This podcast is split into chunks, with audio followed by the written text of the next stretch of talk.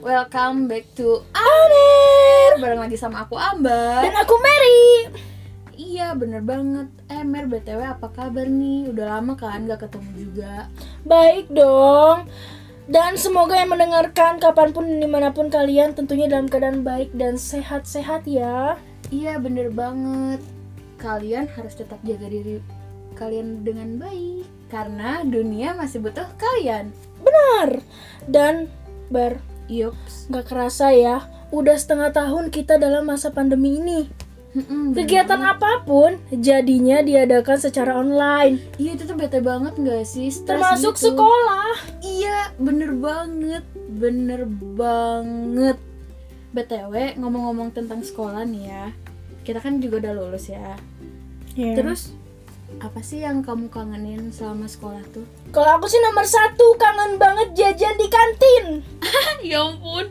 Iya bener banget tuh Nongki di kantin sambil liatin dia jalan di sekitaran situ ya gak sih? Bener banget. Terus Hmm, yang paling kangen kangen kangen kangen apaan tuh? itu rapat sampai pulang malam sampai angkot susah didapetin Ya ampun, iya banget sekangen itu woi Jadi kangen banget ya sama serba-serbi organisasi dan eskul benar terus selain kangen banget aku juga mau mengucapkan terima kasih sama organisasi dan ekskul yang udah diikutin karena banyak banget ngasih aku pengalaman dan pelajaran Iya bener banget tuh Eh tapi kan tadi kita ngomongin organisasi sama eskul Kira-kira temen-temen tahu nggak sih bedanya eskul sama organisasi itu apa?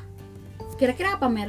bedanya itu menurut sumber yang udah kita cari bareng nih Hmm? Organisasi itu suatu pola hubungan orang-orang di bawah pengarahan manajer atau pimpinan untuk mengejar tujuan bersama. Oke Nah, kalau ekstrakurikuler, ekstrakurikuler ada kegiatan non pelajaran formal yang dilakukan peserta didik sekolah atau universitas, Hmm. umumnya di luar jam belajar kurikulum standar. Oh mungkin singkatnya kalau misalnya organisasi itu lebih formal mungkin ya Dan Iya. kalau misalnya eskul semi atau non formal kali ya Benar, Hmm. gitu. Eh BTW eskul sama organisasi itu pasti punya tujuan dong Pasti dong. Iya kira-kira apa sih tujuannya? Tujuannya itu sebagai sarana yang dapat mempersatukan manusia dalam proses dinamika atau keteraturan hidup. Hmm, Karena keteraturan itu sangat bermanfaat dan penting Iya bener bagi banget segala sih. aspek kehidupan Iya. manusia dan itu salah satu manfaatnya juga. Selain itu masih banyak lagi pastinya manfaat organisasi. Eh, aku Apa tahu, aja? aku tahu. Ya. Setauku ya, eh, dari data-data yang udah aku cari tuh udah aku riset dan berdasar pengalamanku juga, manfaat organisasi sama eskul tuh diantaranya nih ya tercapainya sebuah tujuan dong itu tuh udah jelas banget. Terus udah Bener. gitu melatih kita untuk lebih lancar berbicara di depan publik iya gak sih? Bener banget. Iya, nah kayak gitu terus udah gitu tuh kita jadi mudah memecahkan masalah iya nggak? Bener. Iya, terus udah gitu juga melatih leadership. Jadi memang kita semua ini tuh seorang pemimpin. Nah, di dalam eskul dan organisasi ini tuh jiwa kepemimpinan kita tuh bakal lebih diasah lagi. 100. Iya, betul banget. Terus selain itu juga memperluas pergaulan kan? Kenapa sih bisa kayak gitu? Kenapa coba? Karena organisasi itu biasanya terbentuk dari banyak orang. Iya sih. Bisa dari kelas yang berbeda, bisa dari fakultas yang berbeda, bahkan sampai skala dunia. Wow, luas banget dong.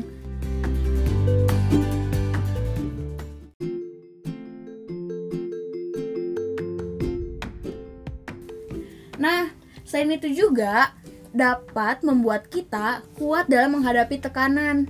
Terus dapat meningkatkan wawasan dan pengetahuan dong tentunya.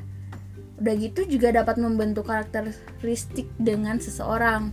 Setuju banget. Iya kan? Terus jadi membuat kita tuh apa ya namanya tuh? Oh iya dapat mengatur waktu dengan baik kan? Terus yang aku rasain juga tuh kita tuh mm, bisa mendapat manfaat sebagai ajang dalam pembelajaran kerja yang sebenarnya. Iya nggak sih? Contohnya? dalam perusahaan dong tentunya iya kan nah kenapa sih bisa kayak gitu ya karena aku mikirnya tuh kalau perusahaan tuh pasti bakal nyari orang-orang yang punya pengalaman organisasi ya kenapa kayak gitu ya kan tadi kita juga udah menyebutkan beberapa manfaat dari kita mengikuti organisasi ataupun ekstrakurikuler ya kan itu tuh pasti dibutuhin banget sama perusahaan dan setidaknya walaupun kita tidak mengikuti organisasi atau eskul tapi kita harus bisa memahami ilmunya Iya, Iya bener banget Dan itu tuh sangat berguna karena nanti bisa membentuk diri kita hmm, apa ya jadi orang yang terorganisir, orang yang tertata dan terarah untuk membantu memajukan si perusahaan yang kita lamar buat kerja gitu. bener banget 100 buat abang. Ah, thank you. Tapi selain manfaat untuk manusianya sendiri nih, Hmm. juga manu- bermanfaat untuk perusahaan itu. Wow, keren Kenapa? juga. ya. Karena bisa memudahkan untuk membuat rencana bisnis, Iya bener, bener bisa bener. membuat sesuatu perusahaan itu menjadi lebih teratur, dan yang paling penting itu bisa membuat suatu perusahaan jadi lebih terarah. Iya tuh bener banget dan bakal jadi lebih apa ya tertata gitu kan buat melangkah lebih maju. Benar. Iya. Terus ngomong-ngomong eh, kalau misalnya kita nggak menyebutkan salah satu tokoh tuh kayak takutnya kurang dipercaya gitu nggak sih? Jadi sepertinya teman-teman butuh contoh Nah boleh dong disebutin yang berkaitan. Ah. Contohnya Hmm. Hairul Tanjung. contohnya. Wow apa tuh? Kenapa? Karena Hairul Tanjung ini menjadikan organisasi adalah salah satu kunci suksesnya. Hmm. Ini itu dulu pernah terdengar dari salah satu talk show. Oh gitu. Apa tuh? Iya. Jadi, Hairul ini mengatakan wajib hukumnya untuk mengikuti organisasi, baik di dalam sekolah maupun luar sekolah. Contohnya Karang Taruna juga bisa. Kenapa? Sebab di sanalah kita dilatih berbicara di depan orang dan diplomasi atau mungkin dijabarinnya mencoba meyakinkan dan membujuk orang. Hmm bener-bener bener. Kita juga dilatih manajemen waktu. Plus kita bisa mendapatkan relasi yang luas dan ini itu penting banget. Iya iya.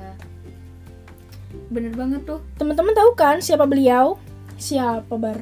Jadi, Bapak Hairul Tanjung, a- menurut Wikipedia, beliau adalah pengusaha asal Indonesia.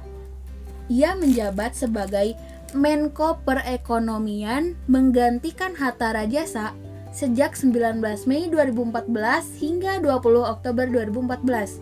Dan pada tahun 2010, majalah ternama Forbes menempatkan Hairul sebagai salah satu orang terkaya di dunia. Keren! Keren, banget! Keren banget!